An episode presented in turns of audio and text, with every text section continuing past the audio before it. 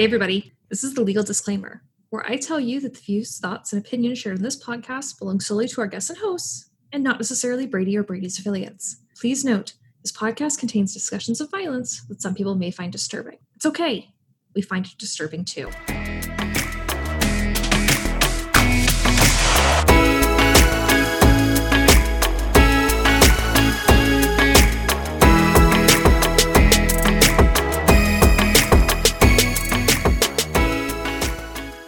Hey, everybody. Welcome to a very special mini-sode. So, in our last episode, we talked about how Brady and March for Our Lives and other groups are mobilizing gun violence prevention activists to advocate for democracy reforms in their states and their communities. But we got a lot of questions about, you know, how to actually do that. so, to answer some of those questions for you, Kelly and I are joined by Team Enough fellow Robert Schentrup.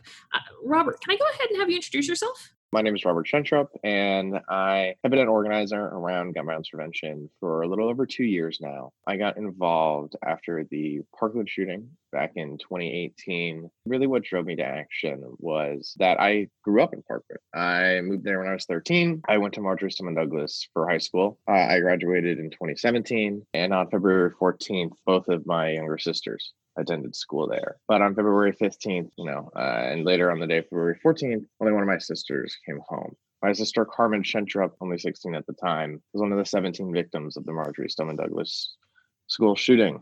And in the aftermath of the shooting, you know, really just trying to figure out how to pick up the pieces. You know, I, I got engaged with the work around preventing gun violence.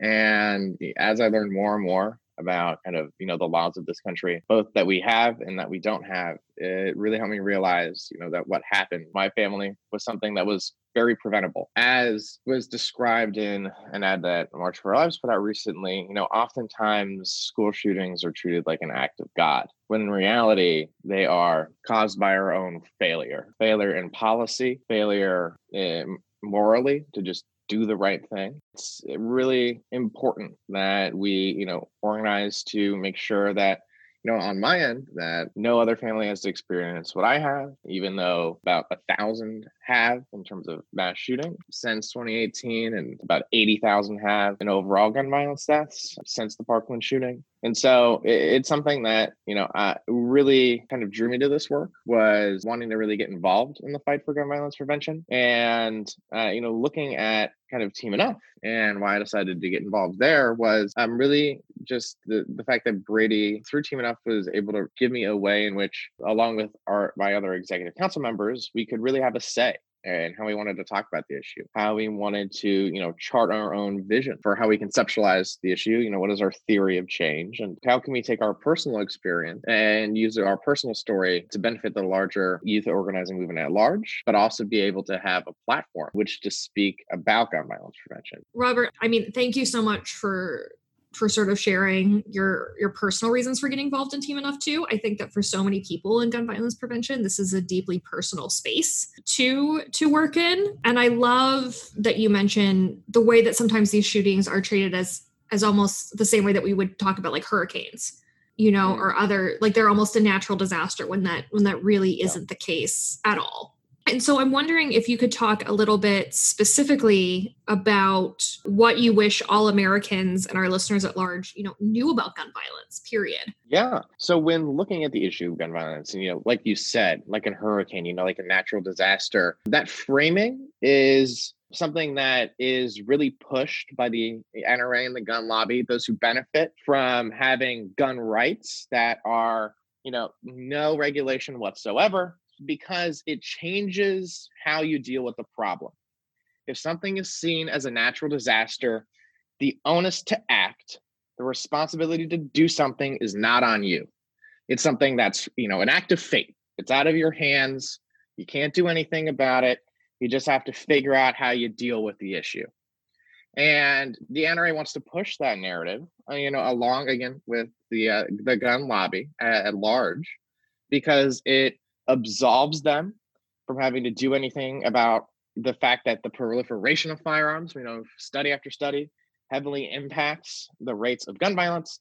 It prevents them from, you know, acknowledging that they have to do anything around prohibiting people from owning firearms who we know through evidentiary means are, you know, at risk of harming themselves or others. And it absolves them from the fact that, you know, we understand through a public health lens that gun violence is something that acts epidemiologically and is something that we can prevent. You know, we can stop the cycle of violence and make sure that, you know, we are using the, the many tools that we have in order to prevent this crime. And so, you know, I think this idea that it's an act of fate is something that is supposed to cause you to go into inaction. And really, I think, you know, the kind of the power after Parkland was a lot of people seeing that, oh, wait, no, this isn't a natural disaster. This isn't something that's just going to keep happening.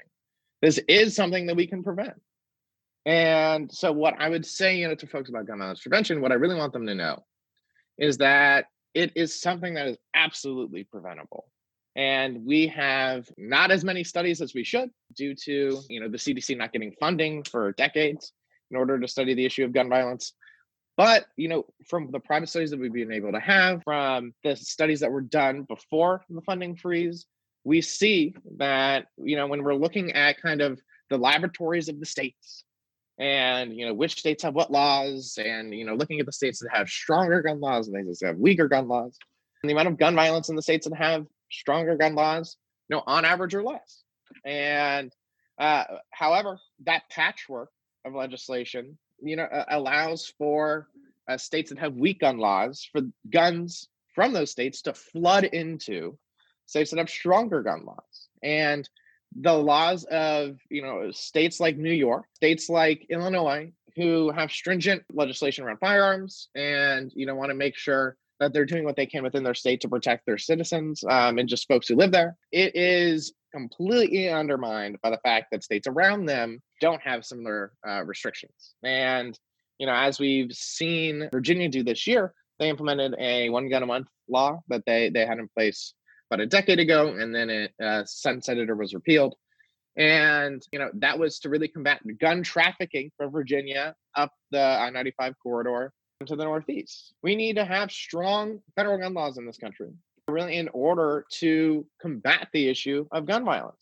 We have two paths kind of in front of us. One path where we continue on the cycle that we have for the last three, four decades in the modern gun violence prevention movement, where we kind of get a win and then we stagnate for a couple decades and then we get a win again or we can take the momentum that we have now and make sure that you know we are able to put in place all of the amazing legislation that we talk about day in and day out within the movement space thanks robert. And like jj i just want to acknowledge and thank you again for sharing your story. I know that that cannot be easy every time you have to share that part of your life. And i just kind of wanted to follow up on you mentioned the the the power that the NRA has. And I was wondering if you could tell listeners a little bit more about the relationship between people and their views on gun violence coupled with access to the ballot, access to power, and really help people understand how issues of democracy and who gets to have their voices heard, how that helps or hinders our ability to really have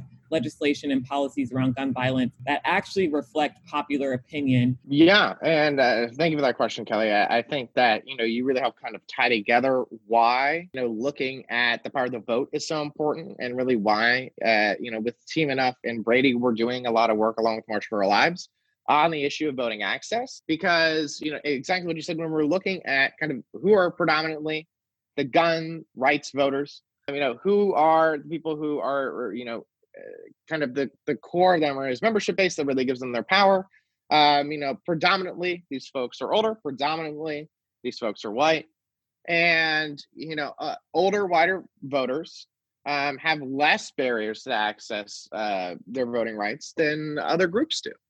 And, you know, a really good example of this is, you know, just thinking about kind of the election and election day, right? It is not a day that is a national holiday. Um, it is not a day in which people have the day off in order to go and vote. Um, and it is on a Tuesday. It is not on a weekend. And so, you know, how kind of who can go to the the ballot, uh, go cast a ballot during that day, um, kind of when uh, is really dependent on are you working or are you not. And for a lot of older voters, uh, a lot of them have retired. A lot of them are not working, and a lot of them have you know the whole day in which they can go and have the ability to vote in person. Um, obviously, with coronavirus, this is a little different, but they are seasoned voters. They know the voting process. And so, you know, they know how to get an absentee ballot.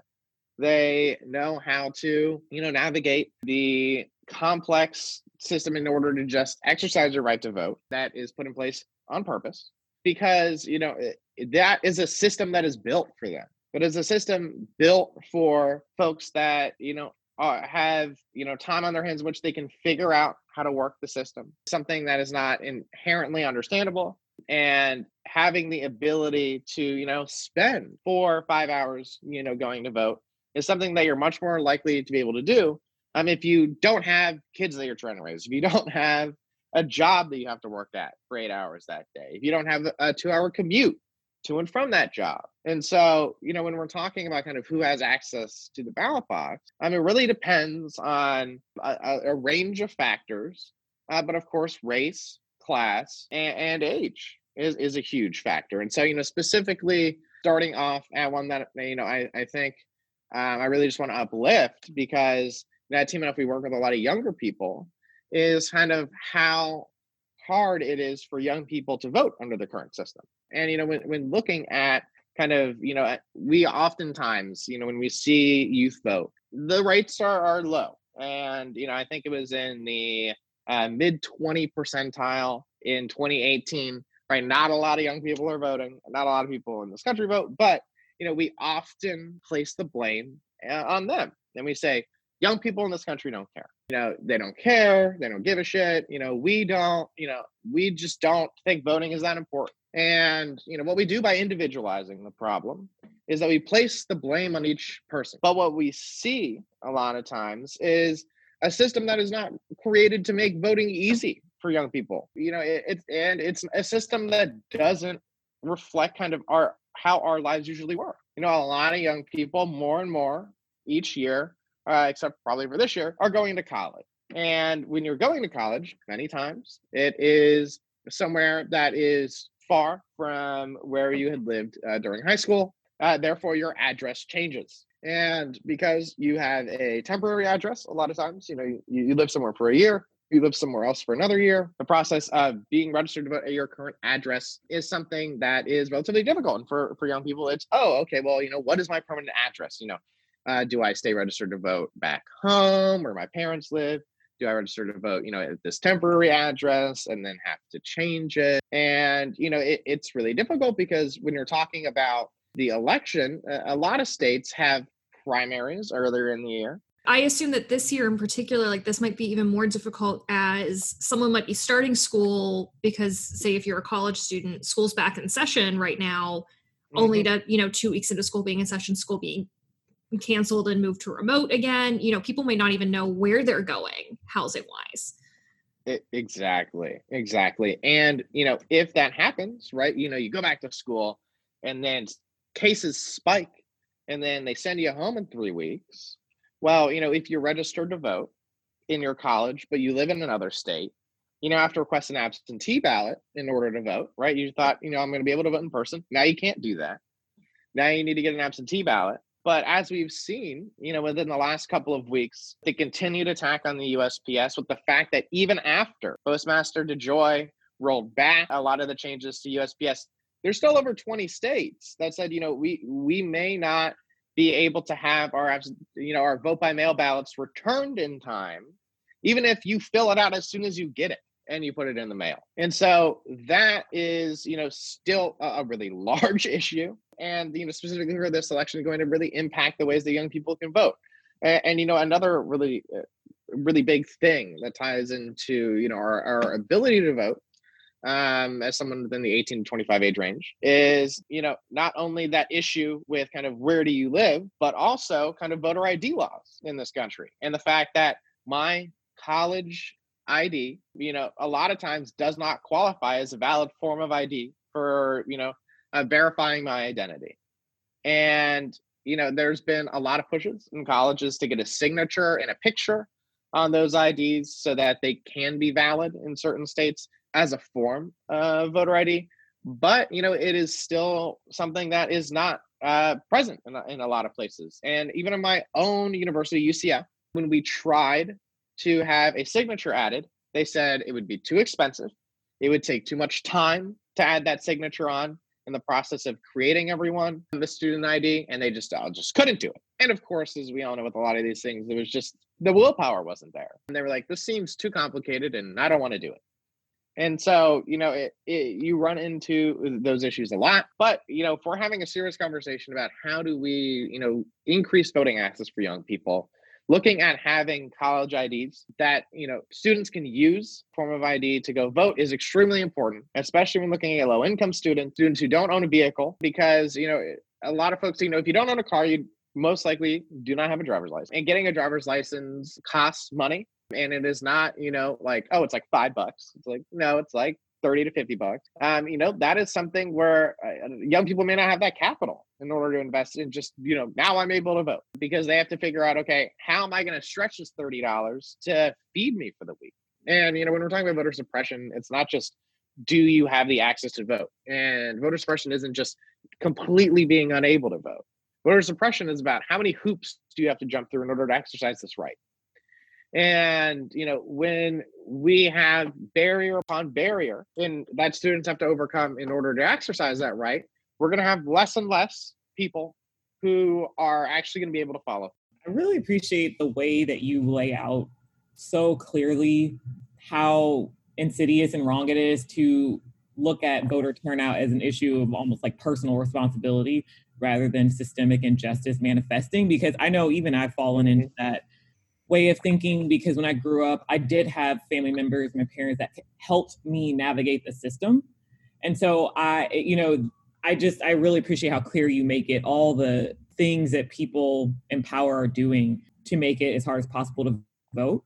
And so I'm just wondering if you could tell listeners who may have heard what you've shared and they want to help and they want to make sure that people have access, what can people be doing right now to help make sure that voting is accessible for everyone?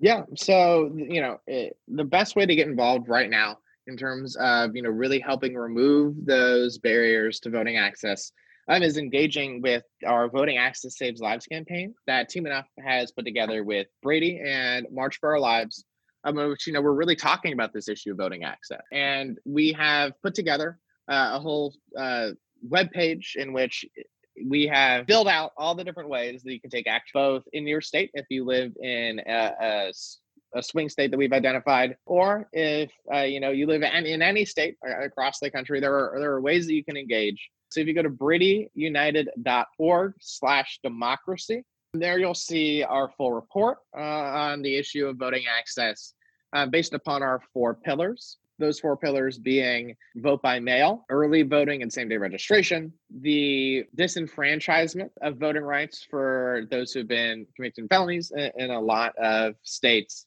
and also looking at you know the ability for uh, people to you know have online voter registration, which is something that seems pretty obvious, but is not available in some states to this day, even though we've had the internet for like two decades now. And so, you know, the way that you can get involved in kind of how we've developed the program is that when you log onto the site, you'll see a whole section on take action. And, you know, we really wanted to make it as easy as possible for folks to, you know, find a way to take action that would work for the amount of time that they had. Because we know that, you know, everyone, their ability and to, you know, have the time in order to take action looks very different. And I know as uh, you know a, a young person, I'm constantly running around doing stuff. You know, even with COVID, it's just running to different Zoom calls. But you know, looking at kind of okay, what is the time that I have? Um, really breaking it up into these time buckets is huge. And so the first one, we uh, the first kind of bucket is you know if you have five minutes or less, what can I do? And you know that looks like signing a petition. You know that looks like signing up for alerts about the campaign, so we can send you ways you know each week that you can you know take action to help ensure voting access and, and things of the like. And then the second bucket is you know okay i have about like 15 20 minutes you know i have a little more time. One call ended early i got some time before the other one you know what can i do? And you know that bucket looks like you know calling your secretary of state calling your governor uh, calling you know your speaker of the house uh, president of the senate majority leader of the senate right uh, and talking to them about the issue of voting access how you can make sure that uh, people have access to safe in person voting for the election, but also making sure that, of course, vote by mail is something that is implemented as well. And you know, you can uh, make sure that you're taking action to ensure things like PPE for poll workers, making sure that there are disposable pens, that there are plexiglass shields at in-person voting sites, that there is hazard pay for poll workers in order to ensure that we are, you know, paying them equitably for, uh, in essence, putting their life on the line so that people can have the right to vote. And uh, you know that uh, that bucket is, is, definitely the way that you can really impactfully engage in the campaign. And you know is a great way to do it if you have again 15, 20 minutes. And then the last bucket is centered around our democracy organizer program. And you know this is uh, built for the person who's like, you know what, I have an hour a day I live in, you know, one of the uh, 15 Freedom March for Lives priority states, and you know, I want to take action to uh, secure voting access for everyone in this election. And so, you know, you know, kind of for the next month or so, we're doing a lot of actions based upon the different states. You know, looking at okay, how can how can I, uh, you know, work with others within my state in order to to fight for all of these things around voting access. And then we're going to be transitioning the campaign right around when early vote starts to make sure that we are uh, working to document the ways in which voting access is inhibited, um, both within the early vote process, looking at vote by mail, and you know making sure that we are not letting these things fly under the radar that you know these aren't things that happen in the darkness and that we're really able to you know help make sure that we're protecting everyone's ability to vote and calling out malfeasance when we see it and working uh, with uh, many of the amazing voter protection programs that are up and running you know in order to make sure that people have that right and that that ability to access the the right to vote. And i think this is the same thing we keep coming back to with gun violence prevention too right? That like these the same communities consistently are damaged by inaction and it's it's time sort of for all of us to to step up and try to make things not just more equitable but you know flat out better and so i'm wondering if any of our listeners after listening to you like i'm sure like kelly and i now are super fired up like i immediately want to go out and start trying to register people and help people out the best way that I can. What are some ways, you know, what's maybe just one thing that they can do to get activated right now?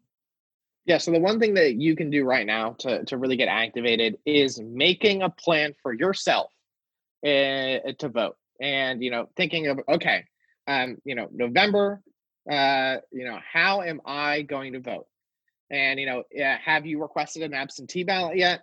Are you planning to vote in person? If so, you know, do do you know where that polling location is going to be you know if you are thinking about early voting do you know when it starts um, you know making sure that you have all the facts and that you have a plan in which you are going to you know exercise your right to vote um, that is the most crucial thing you can do right now and you know what uh, I've been advising people, you know, when they ask me kind of, all right, I have these different options in front of me, you know, um, but I really want to make sure that I'm taking care of my health and my safety um, you know, how can I exercise my right to, to vote best? You know, I, what I said, you know, especially with a lot of stuff going on with the USPS, is if you have uh, eh, requested an absentee ballot, and you know, once you get in, you're able to fill it out. Find a ballot drop box near you. Um, you know, they these are you know large, secure um, drop boxes in which you can place your ballots. It does not have to go through the mail. It cannot get lost. You throw it in the box um, and you go to the uh, county elections office and they are tallied up and they're counted. And so that is a really great way that you can vote safely. Secondly, you know, if that is something that you're like, I still don't trust it, and you know, you want to vote in person, um, you know, look up is there early voting in your state, and making a plan to go during that early voting period during early vote, there's a lot less issues with lines and long wait times. And so, you know, even if you're on a tight schedule uh, and, and you want to vote in person safely, of course, you know, you have that ability to do so during early vote, you know, because, you know, it's really important that we're making sure that our vote is being counted. And of course, I will always link in the description of this episode to, to all of those resources. I, I really do hope that that people check out what you're doing, the the broader work that Brady is doing, and you know, just acknowledge that voting access saves lives. So thank you so much for coming on, Robert. All right. Thanks, JJ. Thanks, Kelly. Thanks. I will talk to you both later. You know what doesn't have any requirements? You calling us. Listeners can now get in touch with us here at Red, Blue, and Brady via phone or text message. Simply call or text us at 480 744 3452 with your thoughts, questions, concerns, ideas, whatever. And you know what else you can do? Listen to this ad. With more than 10 years of experience, NordVPN is a leading VPN provider. NordVPN gives you military grade protection online, and you can access all your favorite sites without restriction. They never log your activity when using their servers, and you can always trust your privacy to them. As someone who travels quite a bit to countries or places with internet restrictions, I gotta say, I really enjoy NordVPN. Right now, listeners have an opportunity to support the show and get 70% off on a two year plan by clicking the link in the description of our episode. Thanks for listening. As always, Brady's life saving work in Congress, the courts, and communities across the country is made possible thanks to you. For more information on Brady or how to get involved in the fight against gun violence, please like and subscribe to the podcast. Get in touch with us at bradyunited.org or on social at Brady Buzz. Be brave and remember take action, not sides.